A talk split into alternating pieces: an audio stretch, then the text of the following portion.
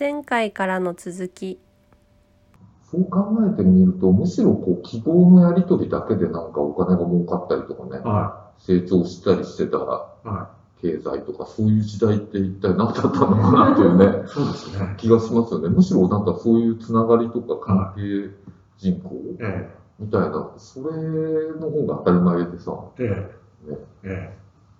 その、あともう一つその関係が、ちょっといろいろこうクロスしていくっていうか、うん。副業があったりとか、うん。前回かな、別の機会に青木さんに教えてもらったあの、江戸とアバターみたいな、うん。自分は普段はここがメインだけど、うん。ある時はここの関係者で、うん。ある時はここなんですみたいな、面白いよな。あれ、うん、あの、あの世界観と、今、ネットのメタバースとかで起きてるうん。アバターとか、ああいうのはこう、なんですかね、え江戸の感じに近づいてるんですかもう一回戻ってきてるのかな。ああ、そういう。そうかもしれないね。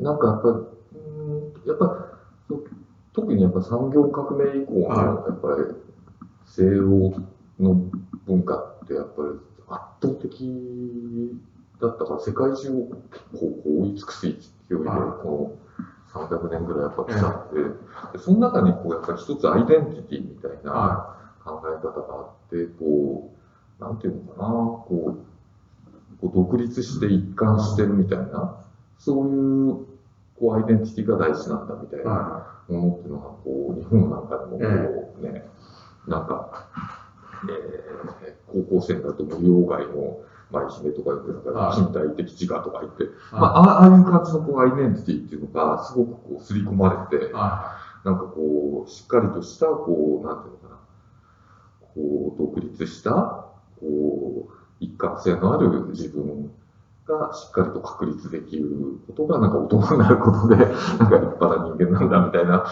そう、そう、そういう中で来たんだけど、なんかそれってすごい息苦しいっていうか辛いよねっていう。なんかそれってもうちょっと、うーん、苦しいよね、みたいな時に、はっと見たらさ、やっぱその、なんていうの、自分がこう、いなんていうのこう、すごくこう、なんていうのかな、そこう自由になれるさ、こはうなゲームとかこうメタバースの世界があったり、で、はっと振り返るとさ、江戸時代なんかこう多重人格が当たり前でさ、はいいろんな名前使ってさ、ツイッターのこうアカウント名がみんな違うとかっていう日じゃないさ、あれやったりこれやったりさ、あっちでは誰だ、こっちでは誰だみたいなさそれで結構楽しくやってたみたいなさ、なんだって、これが、何、つい300前、300年前の自分たちだったら、なんで自分たちとこんななんか、あれでアイデンティティとかでこう苦しくなっちゃってんの？みたいなさ、い。は。ないんそうですかそういうね。感じがあるんじゃないいやー、だからあの、江戸とアバターって、池上英子さんと、うん法政の早稲田、あ法政のね、田中さんの、あれ、あともう一個は見て面白いと思ったのは、その、大きな商店の大旦那さんうんなんかも、あれは何ですか、歌を読むうん。場とかに行って、うん。その場に行くとみんな輪になって座ってるっていう、うん。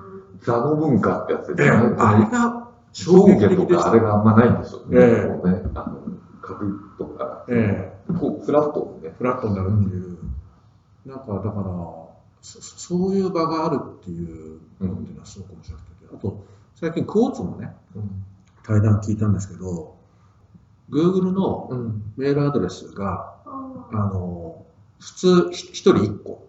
うん。でも日本はなぜか二つ持ってると。うん。これがね、珍しかったらしいんですよ。うん。で、Google の本社の人たちはなんでこんなことが起きてるんだっていううん。ことだったんだけど、要するに、要するに使い分けてるってこうん。となんですよね。うん。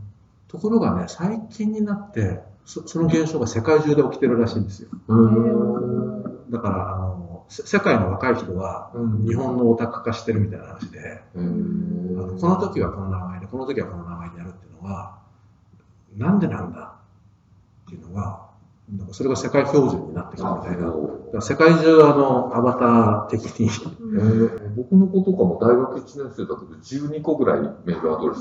あえなんでそんな持ってるって言ったら、はい。い、や、これはなんか、これはなんとか用で、こ学校用で、これはなんとか用で、ええ。これはなんとか用で。でこれはビジネス用で、これはなんとか用でとかさ、えーみたいな。え使い分けできるっていうことはやっぱりその人格というかそれを自分で分けてるってことですもんねメアドが分けられるってことは行動に全てこうその自分のどの面でいくかっていうかうんどの自分でいくかがそうですね。でそれが多分、だから江戸時代のさっきの旦那衆とかいろんな人たちと同じことをやってんじゃないかな。なんかこう結構さ、続いてるのかもしれない。続いて意外と手続きでさ、はい。えねえ。そっちそっちはどうも、うん当初は日本だけの現象だったのが、うん世界の若い人たちに増えてきてるらしいんですよ。これ統計見たことないんですけど。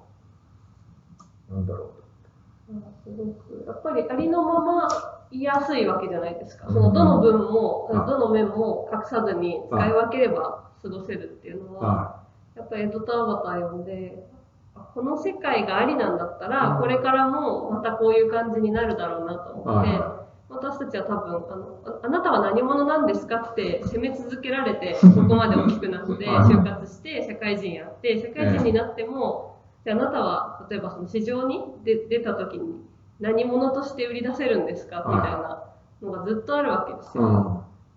なんですけど、まあ、ありのままを、そのいろんな表現があってもいいってなると、その自分らしいっていう言葉がやっと、なんか近づいてくるというか、その一個に決めなきゃいけないと思って結構生きてきてるので、あそれから解放されたのは私はこの数年ですね。あ。ああ。そういうのあるんですよね。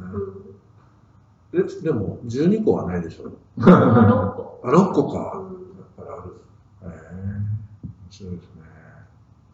なんか、話あっちこっちって言ってますけど、え江戸って、うんその、経済が成長して、やっぱこれ以上成長できないっていうか、その、せいろんな物的な制約がある中で、あの量の成長ができなかった時にそ、そういう質の方の成長にこうシフトしていって、結果的にその、せ成長したっていうか、成熟したっていうか、ああれもなんか学べるなっていうかね、江戸の真ん中ぐらいからですかね。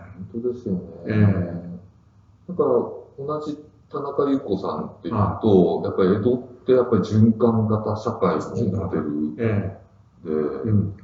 そのじ今だからそのサステナビリティの文脈で循環は型サーキュラーエコノミーって言った時に、江戸ってすごいこう学べるモデルっていうか、うんあのすごいたくさんあるんじゃないか、ええ。よく言われてこう着物とえか、はもうそうだけど農業とかもそうですよね、結構ね。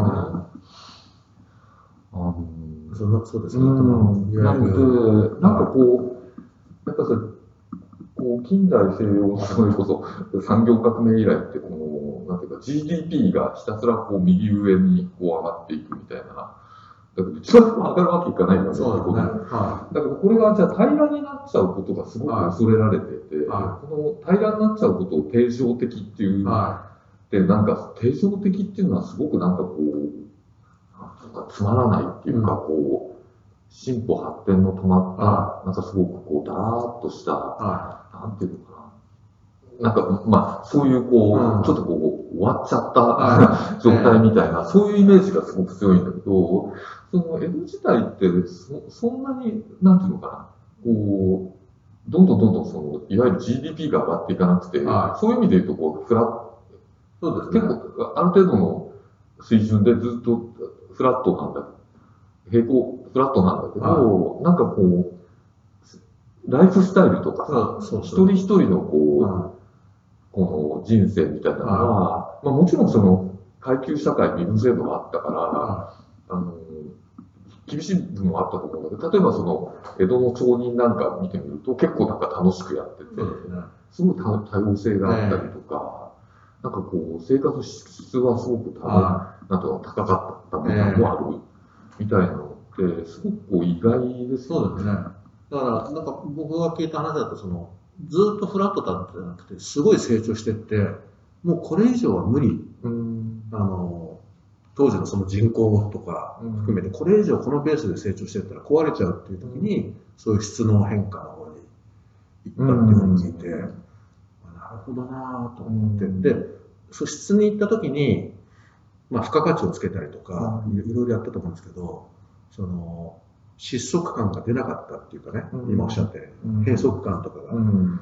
まあ、いろいろあったと思うんですけども、でも、こうなんか歴史的に見て、その江戸ぐらいらしいんですよ。うん。ちょっともう一回調べてみようと思うんですけど、うん。そういうことが起きたっていうのは、うん。で量の成長が止まったのに、うん。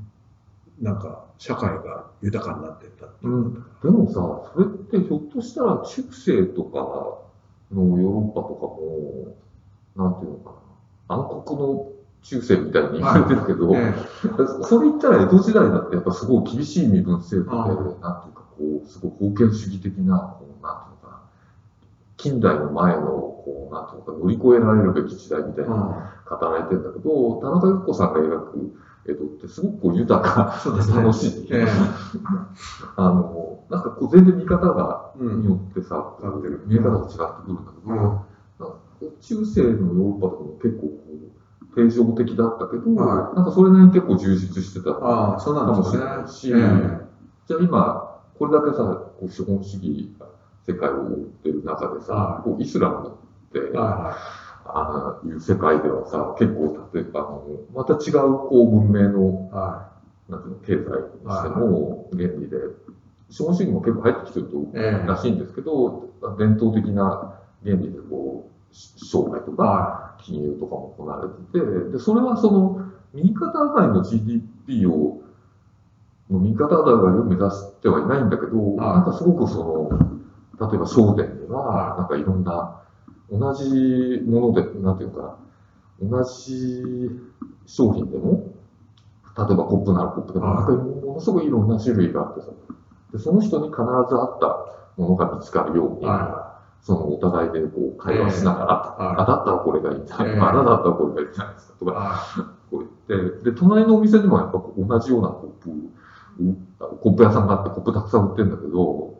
そのこう、なんていうのかな、こう、き企画品大量生産して、一番これが安くて、品質が良くて安いからこれがいいですよじゃなくて、その、その人に合ったもの、ライフスタイルとか、その人の経済、なんと懐がね、い。えに合ったものが、その人が買うべきっていうか、その人に合ってる商品だえ。から、それ、なんていうの、この、うーんと、その、どっちかっていうと、人が商品に合わせるんじゃなくてさ、は人に商品を合わせるっていうのは、結構、ことが大事なので、そのためにはいろんな商品がないといけないしその人がどういう人なのかっていうのをこう、接客会話の中でよく知って、分かった上で、こう、おすすめしたり選んでもらわないといけないっていう、えなんか、そそういうことをすごい大事にして、うん。人間と、なんか30分とか1時間とか接客して、え。うん。で、コップ1個買ったりするらしいんですよ。えそういうのって、なんか、なんて無駄やってんのっていう、こう、資本主義的なね、こう、忙しい日本とかアメリカから見るとそうなんだけどえ。、えこのイスラムの人たちから見ると、なんかそれは当たり前で、え。うん。むしろ逆にさ、君たちってなんでそんななんかみんなで同じものを使ってて、あなたが商品に合わせるんじゃなくて、うん商品があなたに合わなきゃいけないんじゃないのみたいなさ。全然こう、逆？そういうことね。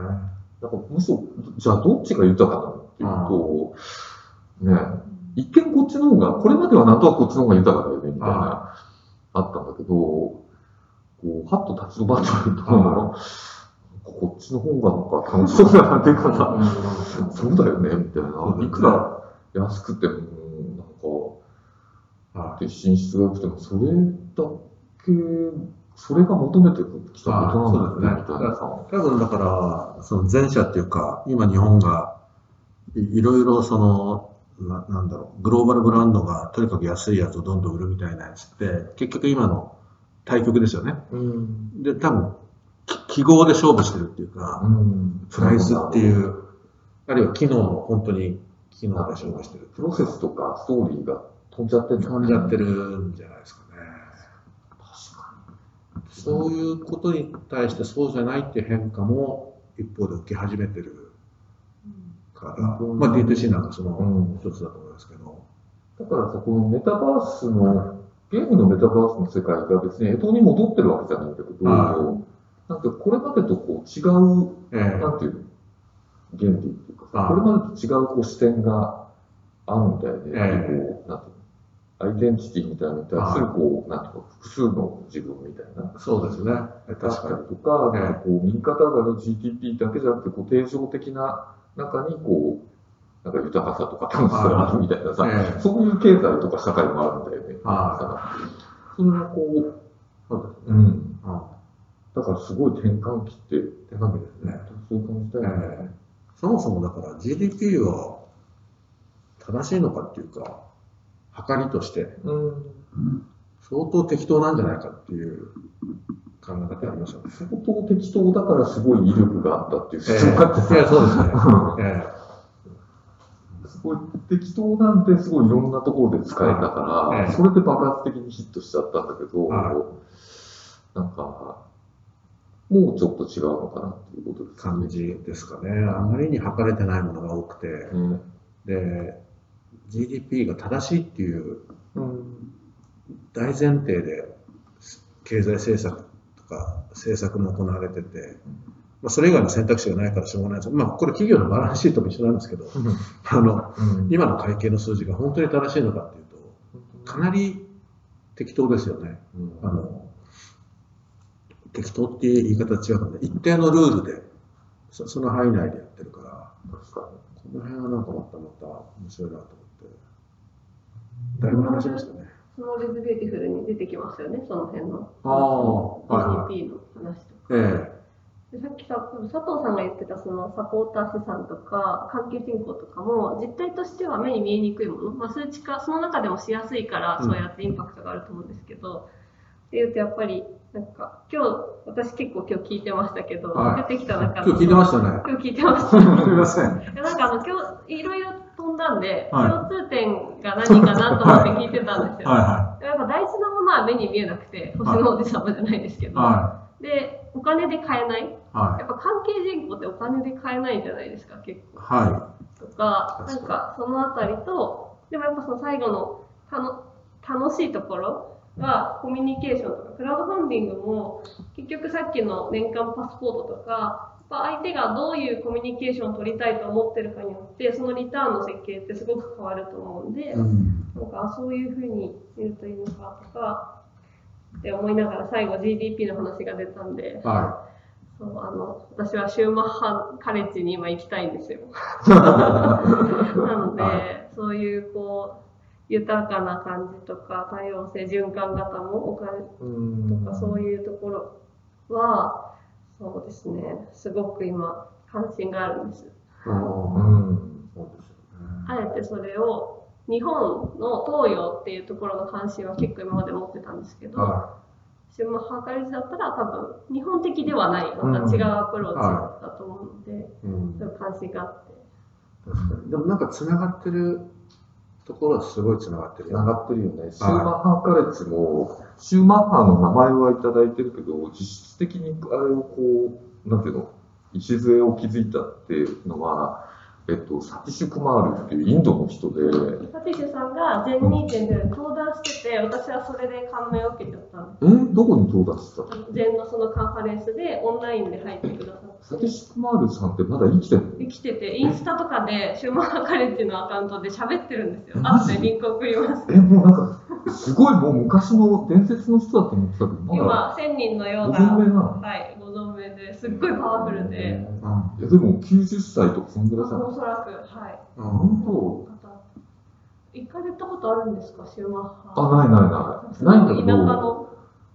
あの、長い話を短く言うと、えっと、ケイト・ラワースのうん。ドーナツ経済を読んで、うん。なんか気になって、はこれってなんか昔読んだことあるよねってああ言って、それで、えっと、スモール・イズ・ビューティフルを読んだら、あうんあれってなんかこれ、シューマッハの名前って、そうだ、確か、なんかやっぱり、ドーナツ経済に出てたよねって言ってて、うん。見たら経歴のところにシューマッハカレッジで教えてたことがあるって出てて、うんうん。あ、やっぱつながりあったんだと思って、ええ。それでなんか読んでたら、その、サティシュクマールっていう名前が出てきて、はそれで、あれ、これなんか聞いたことあるなと思ったら、その田中優子さんがは、江戸の、なんだっけ、なんかその、循環型経済、江戸はなんか循環型経済だったみたいな本を書いてるんだけど、はいそれになぜか冒頭にサティシュクマールの話が出てくる。ああ、出てくるね。で、なんかね、この辺がパーッと繋がったんです。はあの人、あの人ってすっごいね、面白いんだよね。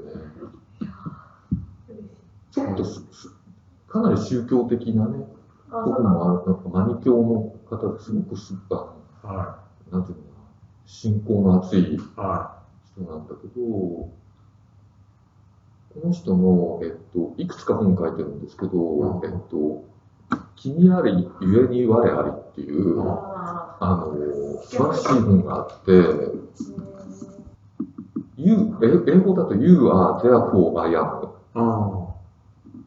で、副題が、えっと、Declaration of Dependence っていうんですよ。あ。あディペンダンスだから、えっと、何？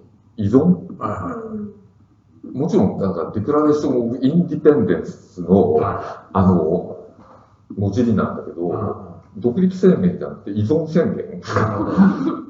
で。君がいるから僕がいる。私がいる。なるほど。は我を思うゆえに我がいるじゃなくて。その、なんていうの、うん。はこの中に私という何か一貫した独立したものがあって、これが一番大事なんだよっていう、こうデカルトとええか、独立宣言とか、それのこう逆を言ってるわい。け。なるほど。これある意味すごい東洋的な、なんかはこう仏教とかのこう縁の思想とかい。、そうですね。なんええかそういうこの、すべてのものが相互に依存うん。してるんだと。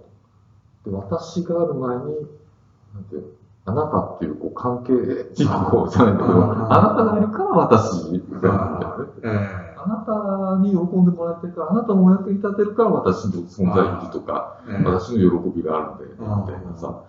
そういうのって割とこう、まあ誰でもあると思うんだけど、そうんなんかその辺を、じゃあ経済のうん。うん。もう一回根底に据えてみたらどうなるかみたいな。そうです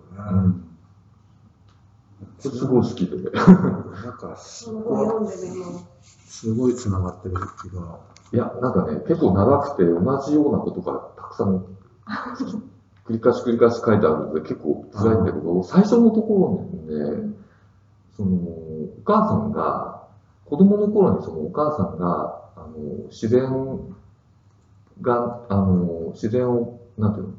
自然が本当の、なんていうの？先生なんだよ、みたいな。自然に学べば何でも、あの、ことができるんだよ、みたいなね。それをこう語りかけてる思い出話があって、そこがね、めっちゃ美しいんですよ。ああ、なるほど。さっきの本の名前が何何ですか？えっとね、君あり、ゆえに、ゆえに我あり。あすごいマイナーで、なんか、あれにちょっと、グッドアンセスターにちょっと似てるんだけど、プロの翻訳家じゃなくて、あ割とこうアマチュア的な人があ訳してるんですあよ。あ翻訳したくなったんでしょうね。うん。いや、そうだと思う。ええうんうんだからなんかお父さんと息子で、そうそうそう、訳してるんだけど、うんうん翻訳してくれた方に本当に感謝しかないです。ね、いや、なんかさ、サステナ系の本ってすごいの多いんですよ。うんあそのね、なんかプロの翻訳者の人が訳さなくて、あで、なんでかっていうと、こう、なんていうの、大手っていうの？の出版社があんまり出版しようとしない。ーあで、なるほど。売れないってことだよね。売れない。売れないから、ね。どうしてもさ、あの、グッドアーティセスターのお父さんみたいにどうしてもこれ出したいっていう人がさ、はい。えこう、なんていうの？すごい個性的えな、はあの、出版社と格好を掛け合って、ええ。なんとかこうやってるみたいな感じで。いはい。そうですねで、あとすぐ絶版になっちゃう。うんそうですね。でも今、アマゾンでうん絶版になってても買えたりするし、他の方も。本当に買いましたか？ありがたい。はいじゃあ今回はこの辺りで ありがとうございました。